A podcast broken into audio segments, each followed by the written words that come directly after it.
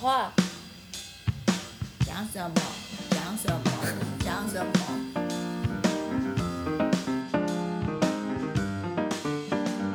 各位听众，大家好，欢迎收听《Sky in the World》再次的播出。今天是人物专访的单元，我们到了一位也是教授级、重量级的学者，来到了我们的节目当中，跟我们分享他的人生经验。今天呢，我们的主持人有三位，首先有我们的意大利的小鸡，Buongiorno ragazzi，还有我们瑞士的 V B N，我知道这都不近，还有我墙边喊着是宝吗？那我们今天的贵宾呢是庄凯祥老师，老师请跟大家打声招呼。呃，各位听众，大家好，我是庄凯祥。我的语言能力有中文跟英语，那英语家的就不用了。老师好正式。这太谦虚了。这搞得好像我们是教育广播电台一样。老师这个字正腔圆，真是太厉害了。庄老师现在是在昆士兰大学 （University of Queensland） 澳洲哈，在在这边教书啦。这边要请老师介绍一下，你现在在教的是什么样的课程呢？对我现在在这个昆士兰大学里面一个专门研究脑科学的昆士兰脑研究所 （Queensland Brain Institute）。这个 institute 呢是在昆大下面的一个纯研究的单位啊，比较不属于教学的单位啊，跟那些一般教学的系所有一点区别。所以呢，在这个研究所里面呢，大部分的人都是从事呃研究为主的一个角色，偶尔会接一些课程，然后或者是这个主要是带这个研究生，哦，主要是博士生为主，还有一些像大学部专题生这种角色的叫 honor student。我主要从事的领域是用脑功能造影。呃，那主要的工具呢是所谓的 function M I 功能性磁振造影的方法，来了解大脑的功能跟结构。我想在关于脑科学方面领域呢，已经很多人开始使用这个所谓 fMRI function MRI 的方法。在这里，我做的工作比较独特一点，是我们是专门针对这个动物的脑来做一个模型，来了解这个背后的生理的机制。我主要从事的研究工作呢，就包含了两方面，一部分就是在研究比较新的研究脑功能的一些影像的技术，另外一方面就是用这些新的影像技术去了解大脑的连接跟它的功能反应到底是怎么样。那所以各位听众呢，大概就会猜到了，又是做医学影像的，那可见为什么我们会邀请到庄老师呢？当然是透过小鸡啦。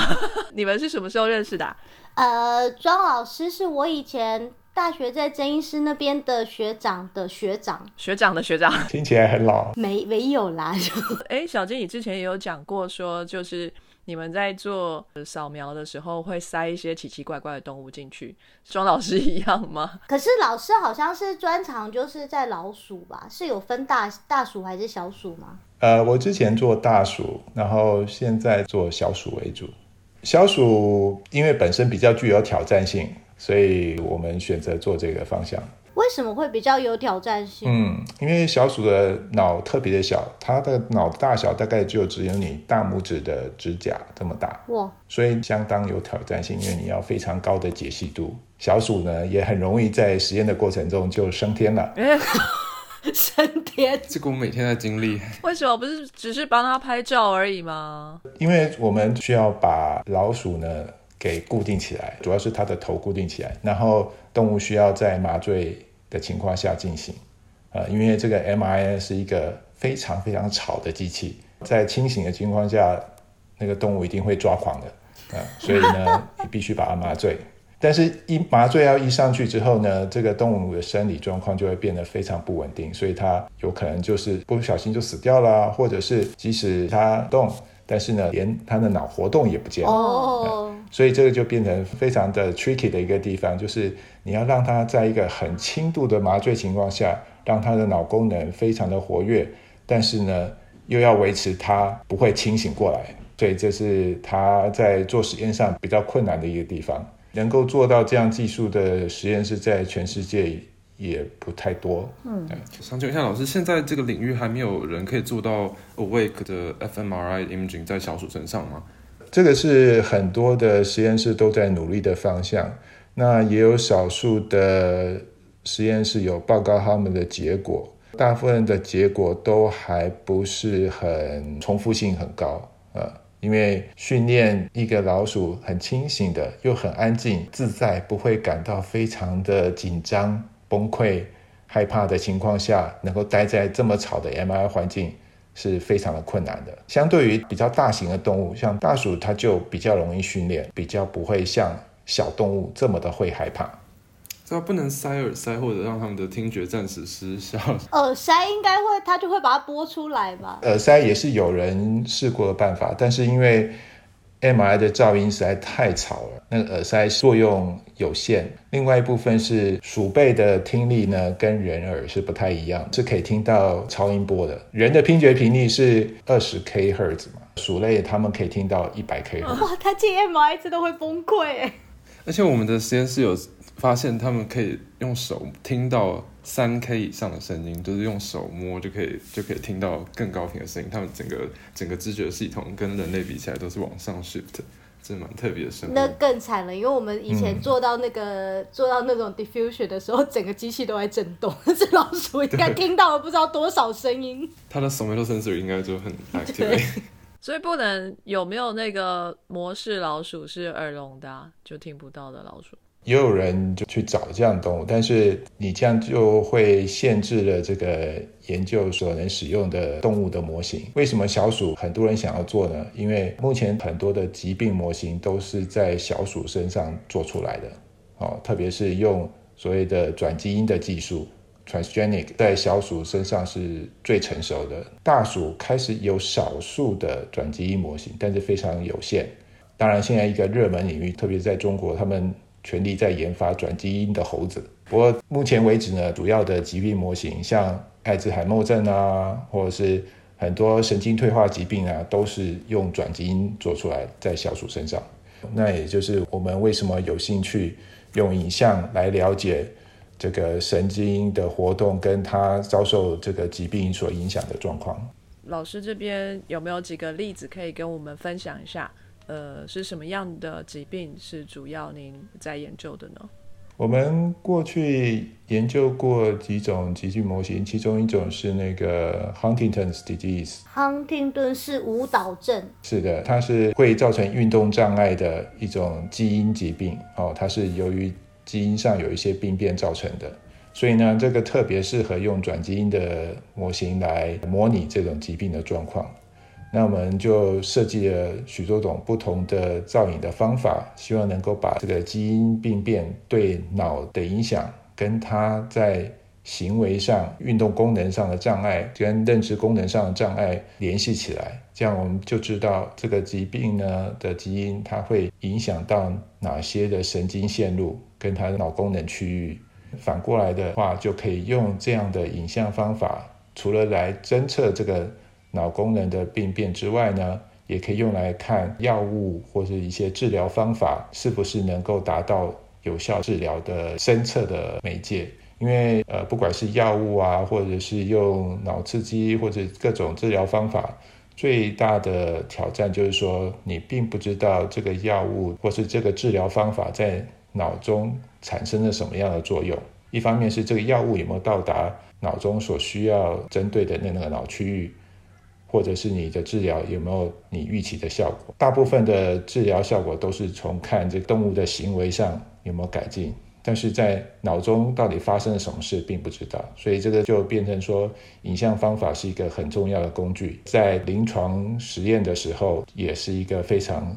有效的侦测工具，我们过去就做了一系列的研究，然后特别是看药物产生的作用，可以提供进行临床研究的制药公司作为参考，知道在什么样的剂量会产生什么样的脑中的作用。老师，你们在看那个药物怎么作用的时候啊，你是说，比如说看吃了药之后，他大脑的活性会有什么改变吗？还是说你们的会有那种技术是可以看到那个药是真的跑到哪里去了？这中间呢有许多相当有趣的这个工具可以使用，像小吉很熟悉的这个 DTI 的方法来看那个结构的连接，当然最主要还是 FMI 的方法。那 FMI 的方法可以用来看两个方面，一个就是也是神经功能连接的一一个作用，然后另外一部分呢就是可以用来看药物对神经活动的抑制或增强的作用。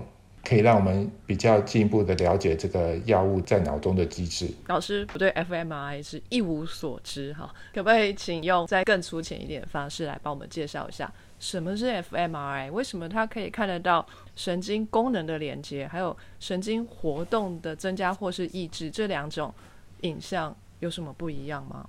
这个 fMRI 呢是磁共振造影的方法所衍生出来的一种应用。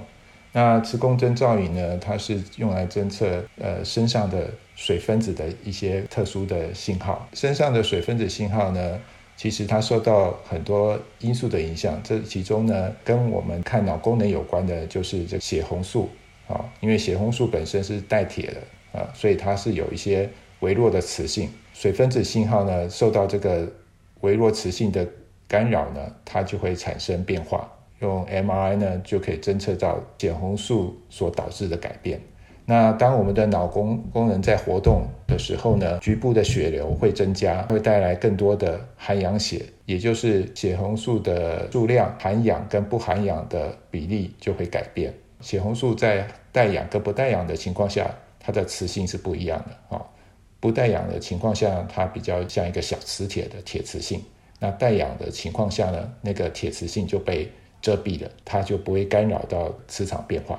不带氧血数量的改变呢，就可以让我们用 MRI 来侦测出来。所以它是一个等于是间接的量法。那现在这个很有趣的课题就是，脑功能的不同的活动是不是能够正确的反映在血红素跟血流的变化上面？那这个在很多神经科学家的眼中是存疑的。他们觉得脑神经的活动这么的复杂，这么快速，那是不是能够完整的被血流、血氧的变化给反映出来？这也是我们的研究中的其中一个重点，就是希望能够了解脑神经活动的这些电信号的活动，就是所谓的电生理啊，跟血液方面的变化中间的关系到底是什么？嗯，那么这显然就需要一些新的技术。呃，那这个新的技术呢，在我们实验室，我们就是结合了呃钙离子的造影跟电生理来辅助了解这个，在我们看到这一个 fMR 的信号变化下面，到底是什么样的神经活动造成了这样的变化。老师，你能不能介绍一下钙离子影像？我最近听到好多人都在用它，它好像比较可以看到跟真正跟神经更相关的活动，是不是？哦，这个钙离子的造影是一个近几年神经科学方面一个很重要的工具嘛。过去呢都是插上电极，然后测量神经的电位变化。但是呢有一些限制，第一个你没办法看到全脑，因为你要看全脑，要把整个脑插满电极，那脑就被破坏掉了，对不对？另外呢，你用电极记录很难去区别不同种的脑细胞。好，那脑中呢？有非常多不同形态的脑细胞啊，那么它们有可能有不同的作用。神经被活化之后，钙离子通道会被打开，所以会有这个钙离子浓度的变化。那么这个钙离子浓度的变化呢，可以通过一些荧光的染料来看到，或者是呢，更重要的是可以用转基因的方法，把一些跟钙离子结合之后会放出荧光的。一些蛋白质给植入到细胞里面，就可以看到细胞里面的钙离子的变化，然后用荧光的方法呢去侦测。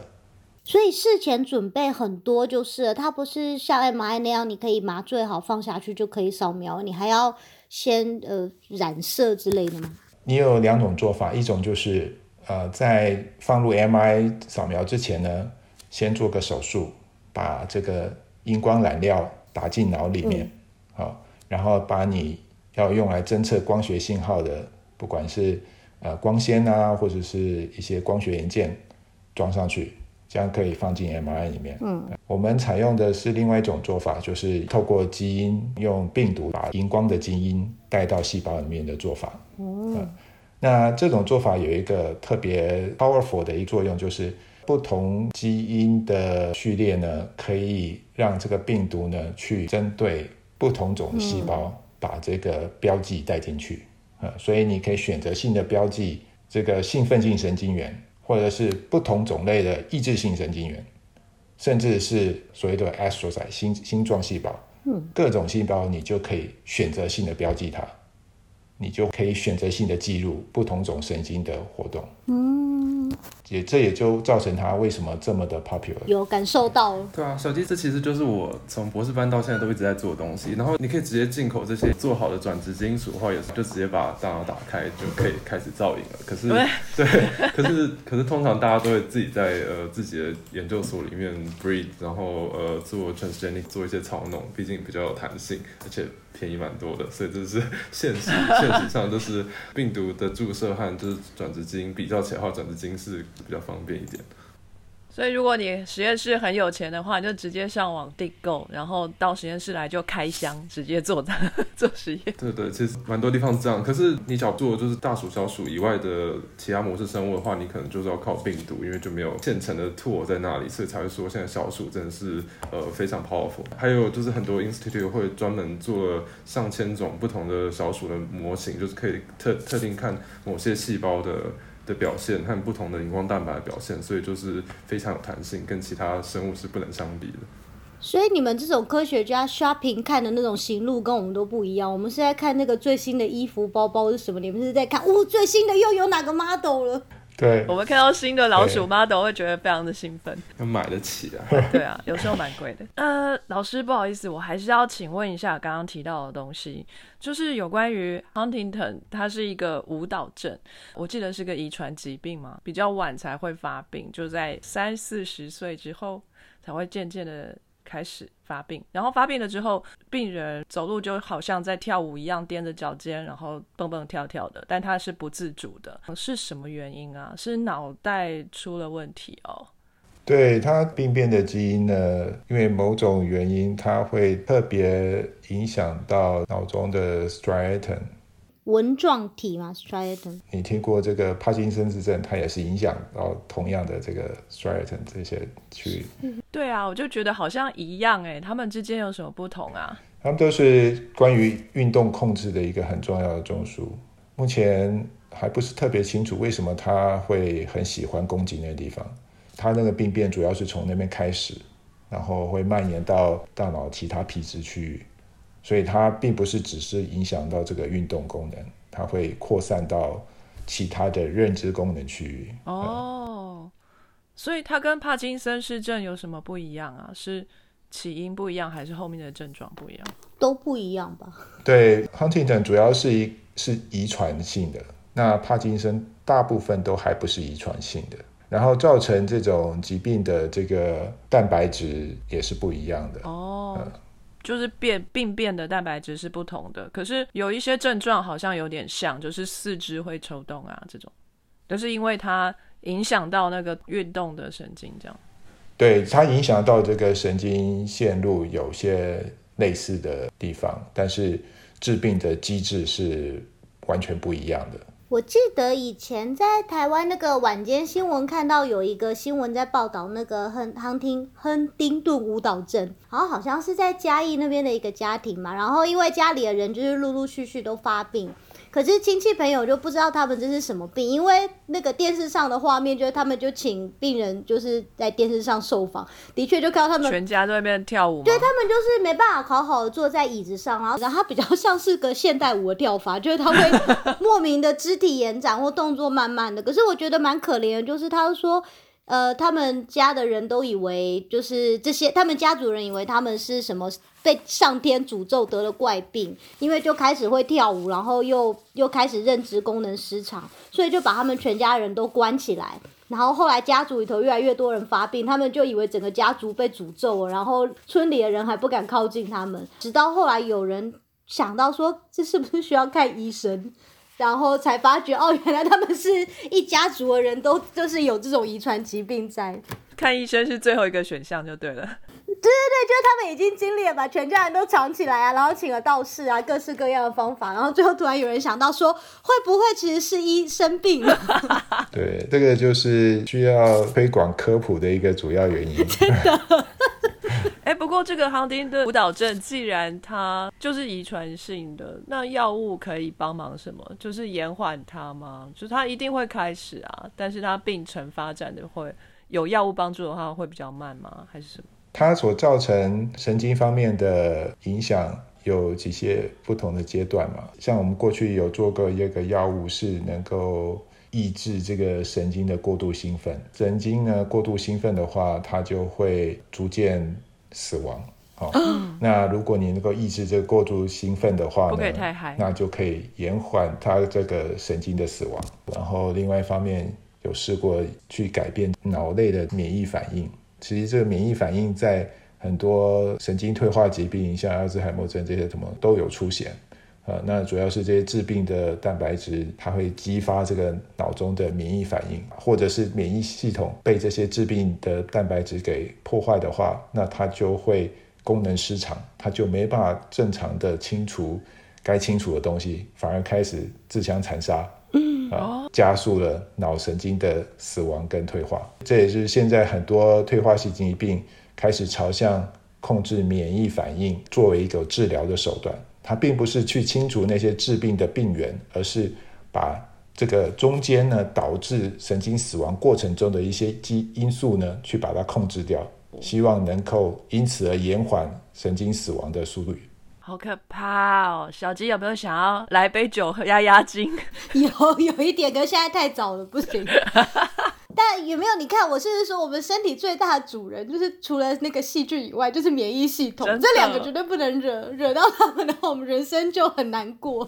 对对，那在侦测这个药物的功能的时候，就是说给了药之后，让小鼠躺在 MRI 里面，然后去看它的脑神经活动是不是有被这个药物所改变吗？对，就是一方面看有没有改变，一方面最主要就是说看它到底改变发生在哪里。哎、如果这个这些改变都没有发生在病菌攻击的地方，那么你给这个药物不就是代表没有什么效果吗？所以你只要能够知道它在脑中作用的地点，你就可以知道这个药物到底是有效是为什么有效，那没效又是为什么没效啊？因为有时候没效是根本药物没有去到该要该去的地方，没有把脑好好的看一看，那是不会知道的。哎、我好想看一下跳舞的老鼠，它到底跳哪支舞？它是怎么跳的啊？我觉得应该 YouTube 应该查到。我觉得你会查到很奇怪的卡通。那不晓得老师小时候啊，是不是就是立志要成为研究者？这样，我以后长大要当科学家，是这样吗？我在很小的时候的确是有许下这个志愿，很小小学的时候，真的假的？但是长大之后就从来没有想过。哦，十八岁之后吧，对，就是上了高中分组啊，嗯那你要分这个文组、理组，还是那种医学方面的那一组？那时候就开始想说，那我以后要做什么？知道传统台湾就觉得，哎，好的学生应该去念当医生啊，哦。可是那时候我就想说，呃，我听说医生呢要背很多很多的东西，嗯还要会什么拉丁文，还要看尸体，要知道什么在什么地方。那时候我就觉得自己好像不是那块料，哦，对，所以后来我就比较注重在这个理组方面，呃，可是为什么要放弃科学家这个选项啊？科学家很不错啊。是因为到了高中时候知道了更好玩的东西吗？那时候好像没有什么特别的 role model 吧，哦，那时候要么做工工程师，要么做医生，要么做什么，比较少，好像会去鼓励说，哎，可以应该去做科学家，可以改变世界啊，或什么。哦，大家都是会去寻找一些所谓的传统观念上的好职业嘛，科学家似乎不在那个选项当中。我小时候觉得科学家就是爱因斯坦那个爆炸头，然后就是这个这个东西倒过来，那个东西倒过去，然后爆炸，就是这样，这是科学家的印象。弱妈懂我以前以为科学家就是只有过世的人，就是啊，好像现实生活中刻在墓看过科学志铭上家。面的。对，我觉得好像科学家就是已经过世的人，对对，就是书上读到了什么牛顿啊、爱因斯坦对对对啊，就。人生中都没有过科学家在身旁过。干嘛这样？你们把李远哲放在哪里？他是科学家啊、他又不住我家隔壁，哦，也是。而且我那时候以为他是中研院院长，我以为这个才是他的职业，我不知道科学家也是个职业。好哦，对，所以我那时候大学就考上电机系嘛，很顺理成章就觉得说，哎，自己将来呃可以去电子业工作啊，也很不错这样子。念一念呢，就觉得说，哇，去每天在搞这些数学啊、方程式啊，或者是这些电子电路啊什么东西的，就开始兴趣越来越低了，就觉得说自己以后 要搞这些东西。呃，好像蛮蛮无趣的。我那时候学习过程中有两个转捩点吧，一个就是大四的时候呢，我去了一个实验室，呃，也就是我后来念研究所进的实验室。那个实验室呢，就是在做呃 MRI 的研究。不过好笑的是，我进那个实验室呢，其实并不是去做 MRI 的研究，而是那边那个老师有做一些针灸方面的研究。那时候是觉得针灸挺有意思的，然后就就去了。这个专题研究完之后呢，就在犹豫说自己研究所要要做什么。那实验室一个学长就说：“我在做 FMI，还挺有趣，你要不要来做？”那时候我完全没有接触过 FMI，我就说：“哦，他说很有趣，好，那我就去做做看嘛。”很容易被说服哎、哎，对对对对，是老师，我有问题。你大四的时候的专题做的是针灸，你是电机系的，哎，针灸不是电路吗？其实过去一直有一些人在研究针灸，它到底真正的机转是什么？有一个角度就是从电生理或者电磁场的角度来看，是不是针灸所谓的那些气或者什么东西是一些电磁波的现象？哇，比较物理的角度。那电机系专长的就是了解电流啊、电磁场啊这些的作用跟量测，所以那时候有比较从这样的角度出发。哦，好酷哦！我还想说台大不知道有没有中医系，你是去那里吗？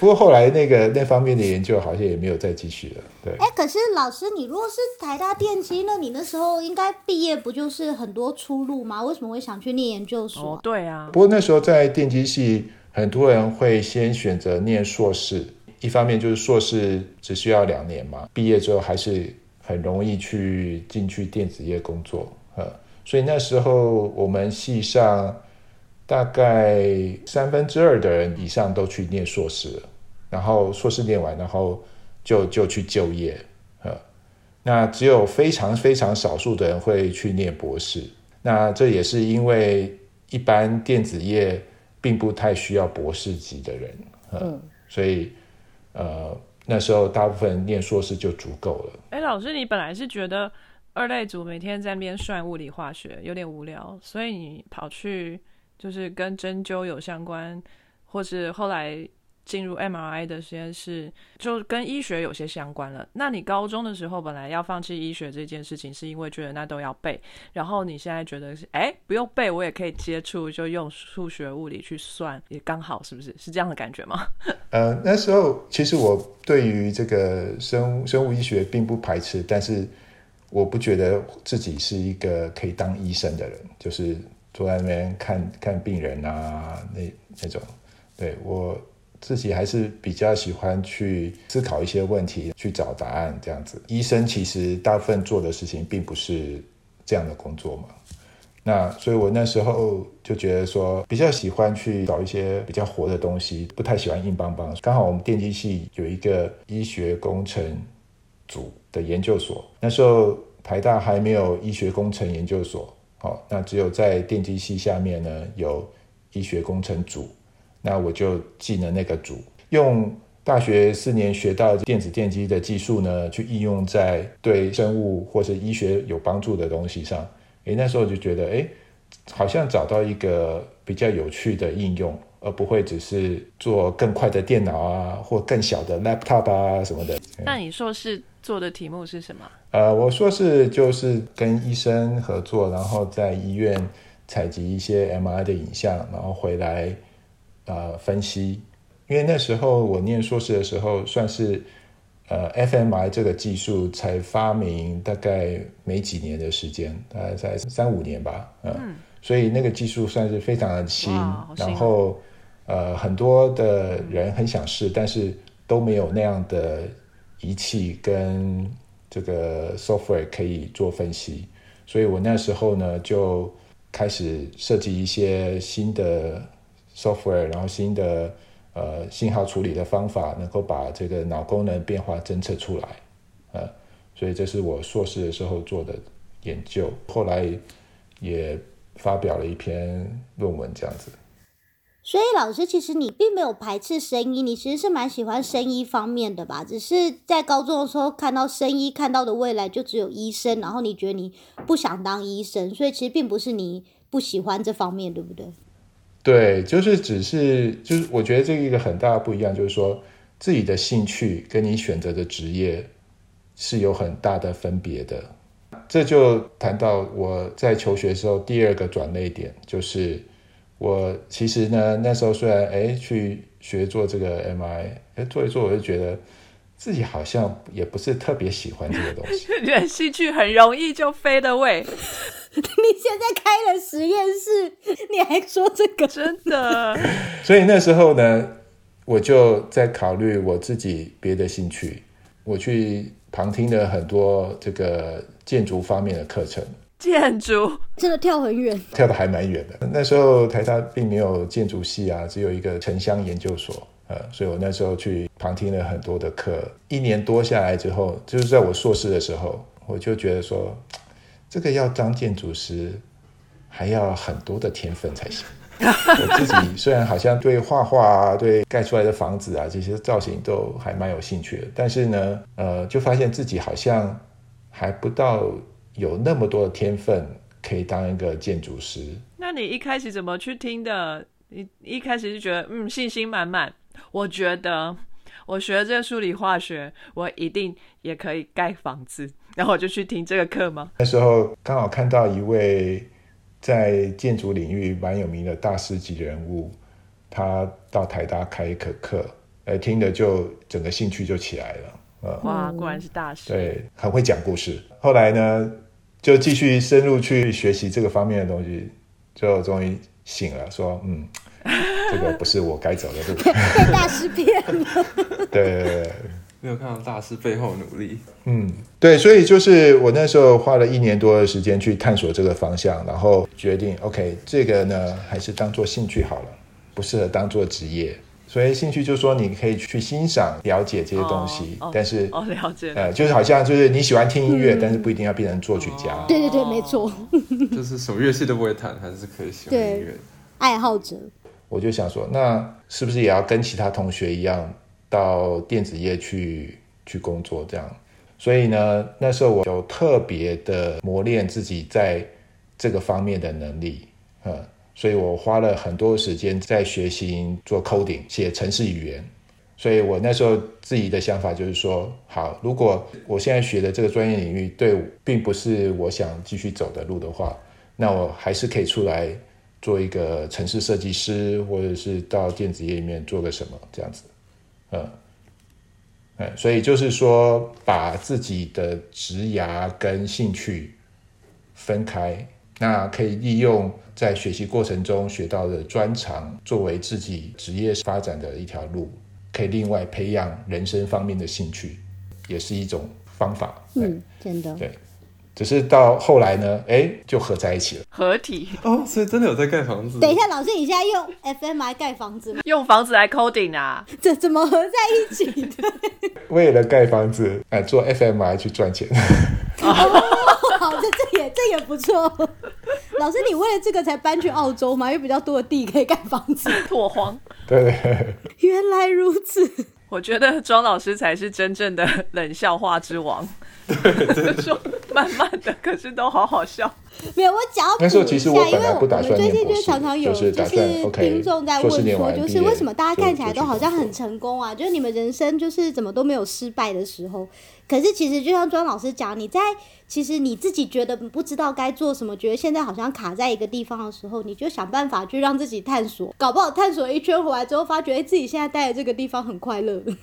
对，我觉得这个蛮重要，特别是在台湾，好像一般在教育系统里面比较不会特别鼓励你去探索自己，所以呢，这个探索自己的的角色就是主要是在你自己身上，自己就要充分利用在学习过程中的时间去探索自己的兴趣跟可能性，呃，所以我在大学的时候也跑去旁听过很多不同的课，像历史系的课啊，呃等等，去听历史系的课，其实对我的后来做研究思考有蛮大的帮助。真的？为什么？历史其实并不是只是在把旧的故事整理嘛，而是在找出过去发生事情中背后的一些脉络。嗯嗯，为什么那时候的时空环境下，不管是天气、经济跟人的活动，他们会导致这样的结果啊？这是历史所探讨的问题。其实这跟我们在思考疾病发生的过程，那不就是有很类似的现象吗？哎、真的耶！因为你完全不知道是什么原因，然后只是从去收集这个历史的记录，那就是跟我们在收 data 一样，嗯，用 fMRI data，那我们再去找背后的原因。当然，就是我们是使用很多运算的方法、分析的方法去找，他们是比较是透过思考去分析资料。不过这背后有蛮多类似的地方啊，当然就是角度不一样。老师的逻辑训练是用历史来训练的。对对对，我因为在在电机系这种工程系所里面，他们不太注重这逻辑方面的训练，他们主要是训练这个技术能力嘛，反而是这个逻辑方面、思考方面的训练，我是在听历史系的课听听学到的。好酷哦！我觉得现在就是那个有历史系的人听到都在欢呼，说看到没有，电机系的人是到我们这里来学思考的。对，哦，太有用了，对。庄老师认证。呃，所以老师是怎么样放弃电子业的啊、既然你都已经学好了 coding，那时候呢，就是刚好在我们实验室，我们的老师呢做了一个很大胆的计划。MI 这种机器呢是非常非常贵的仪器，哦，一台机器就上千万，嗯，只有医院买得起。这个我老师结合了很多不同系所的老师，提出一个跨院系的计划，跟国科会呢申请了呃非常先进的三 T 的 MI 放在台大，这种高磁场强度在台湾好像也只有龙总买了一台，这个其他地方都没有。那时候台大就买了第二台，呃，而且是专门给做研究用的。那时候我是硕士生嘛，就帮忙老师做做 PowerPoint 啊，然后等等的。然后后来这个计划真的被通过了，那时候就想说，哎，这真是一个千载难逢的机会，可以看到一台 MI 从无到有，然后被装机开始使用，哎，这是一个学习到很多前所未有的东西的机会。因为通常呢，你去医院里面使用 MI 的机器，那都是人家装好了，已经设定好了，你就照用就好了，你完全不知道它是怎么来的。嗯，所以那时候呢，我就决定要念博士，去经历这一段，从开始找地点啊、整地啊、规划这个房间啊等等的这些开始，呃，做场地准备，然后呢，到这个进口 MRI 进来装机等等安装之后，就开始安装训练，呃，使用训练，真的有第一手的经验可以全程参与。这个 MRI 是很大很大很大的一台机器嘛，还要为它盖一栋房子哦。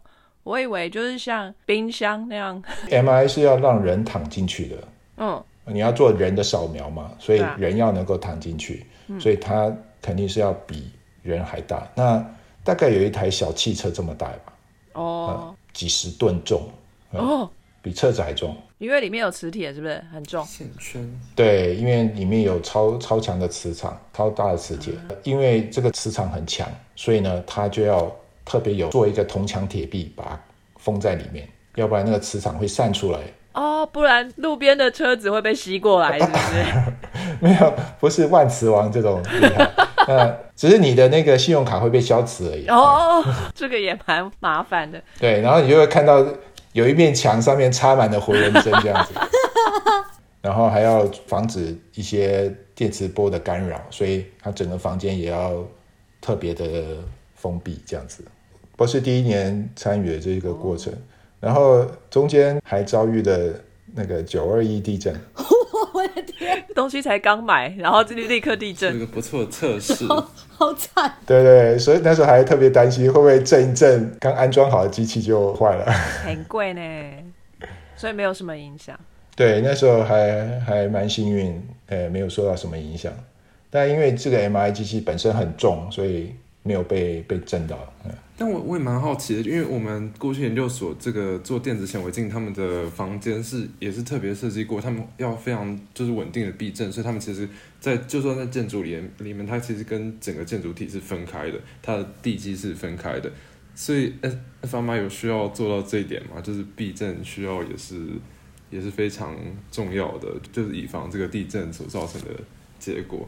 千年防震系数，因为电子显微镜它要看到是那种非常微尺度 angstrom level 的嘛，它一点偏移就就受不了。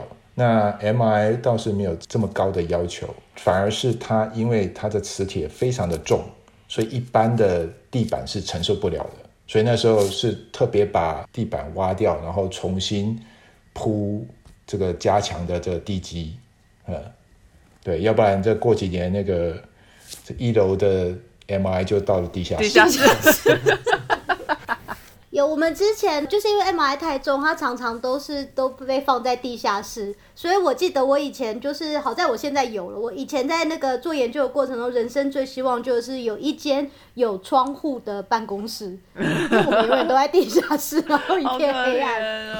对，然后就会有人会来，就说你们知道外面太阳很大吗？我们就说真的啊、然后我们就要冲上楼去看，维他命 D 好缺乏哦。真的，真的，呃，不过现在很多的 MRI 越来越做轻量化嘛，需要的这些屏蔽设施也越来越少。其实有些 MRI 它是放在落地窗旁边的，哦，我要再到那个中心去工作，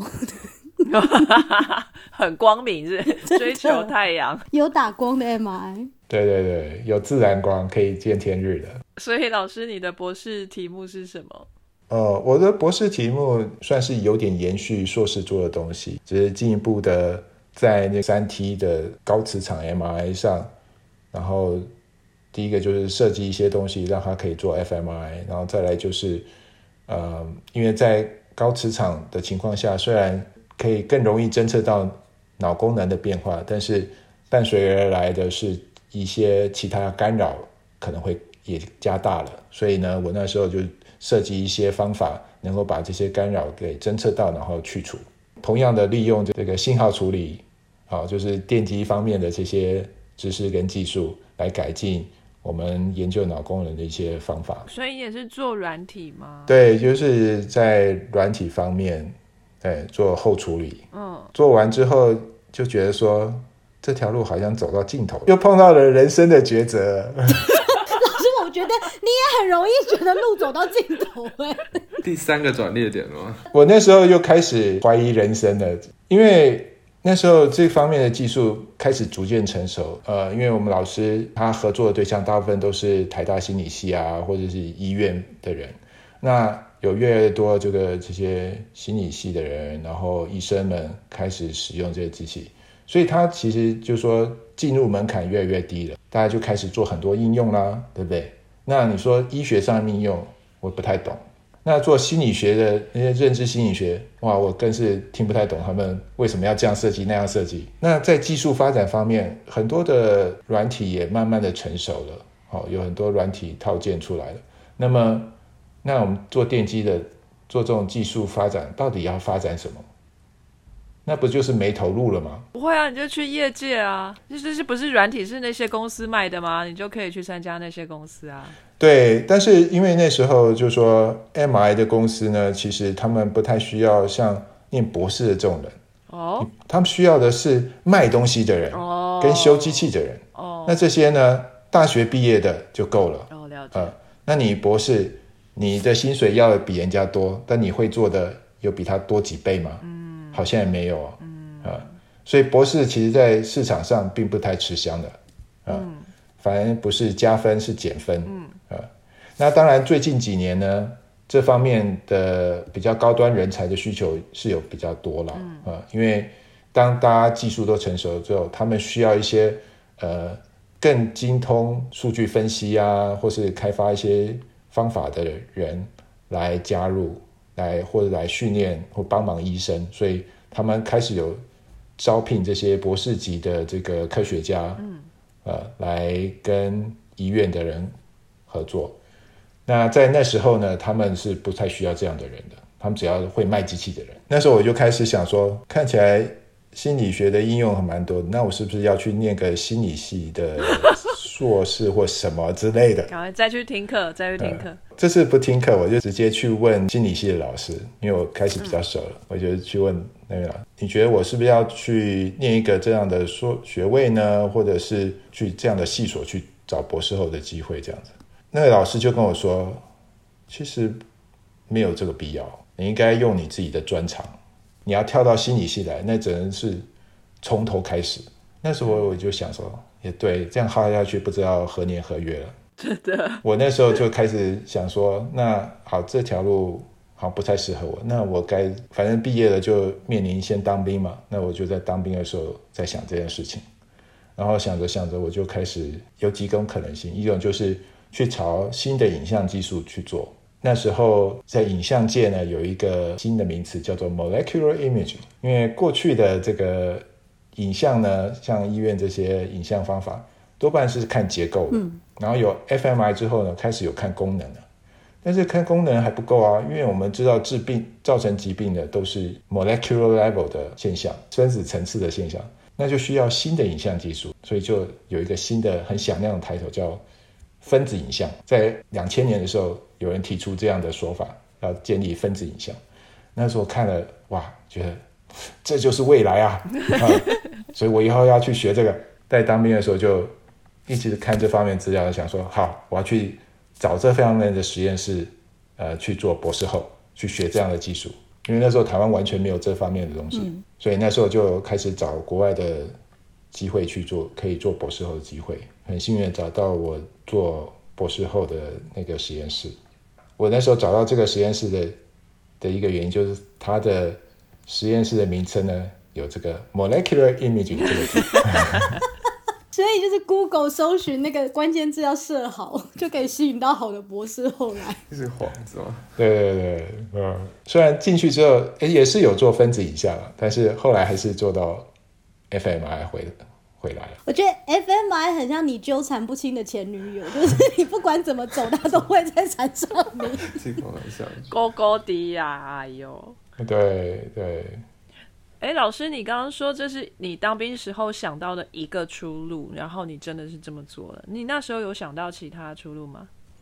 那时候应该是说对研究本身比较有兴趣的嘛，然后发现自己哎是可以找到问题，然后提出解决问题的这种能力，因为毕竟就是在业界对博士的需求不是那么大，那时候我就想说那。可能还是朝学术界发展作为一个选项吧，所以那时候就觉得说学学新的东西，希望到时候可以带回台湾这样子。老师，那时候国内对于这样子的博士人才不是太需要，那国外呢？国外应该也找得到业界的工作吧？对，业界还是有蛮多这方面的工作机会。M I 的公司啊，一是一期公司，或者是甚至在药厂里面都有这方面的需求。因为我是台湾的大学本土毕业的嘛，那时候对这方面的认知跟接触都非常少，没有接触过这样的东西，呃，所以完全没有想过说有可能这样的机会。那那时候自己也也没有出国留学过啊，所以也没有对自己的。外语能力也还没有什么信心，呃，就不觉得自己可以。那老师，你在这样就是对于国外资讯不多的状况下，你怎么找到国外的实验室啊？呃，对，那时候就是一直上网去去搜寻啊，然后看那些期刊论文嘛，这方面领先的实验室是哪些，嗯然后从那边开始找，然后找那些实验室的主持人去发 email 问他们说他们实验室有没有空缺啊，这样子。哦，先找老师。对、嗯对，那你有去打听那个实验室的风气如何吗？好像我们 V 边都会去暗中探访，就是他们实验室怎么样。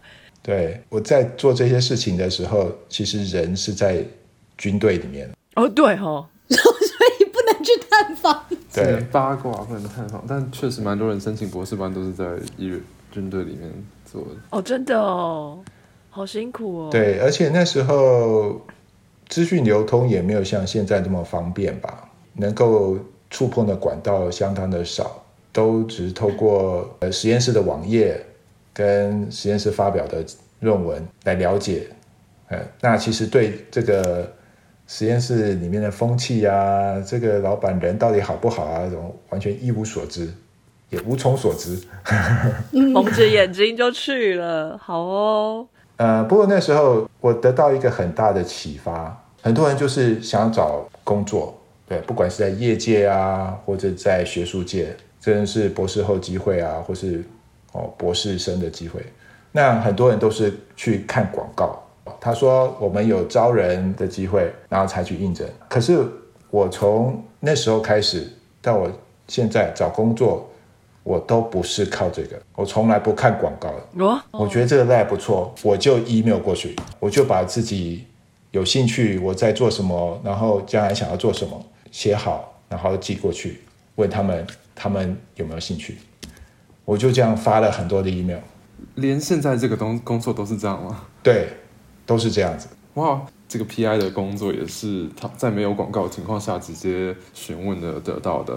对，后来我发现就是，其实他们有是有机会要找人，他们会先寻访，等到他们找到哎，可能有可能的人选，才会登广告。这时候有时候其实他们已经有内定人选了。还有一种呢是没有登广告，但是他有这样的机会，呃，像我后来去的博士后那个实验室呢，是那个实验室老板过了一年之后才告诉我说，我现在有机会，你可以来。啊，我以为就是完全没有消息，他就说，因为他去找钱，突然申请到 grant 了，对他花了一段时间找到钱了，哦，就是先挂号，先拿号码牌啦。对，所以其实有时候，如果你等到这个时机条件都都成熟了再去找，不见得这么好找，而且呢，那时候你会面对很多的应征者的竞争，对，先联系好，这样让人家知道你有你这个人。那如果他看过你发表的论文，他就会在心里面被你留一个位置。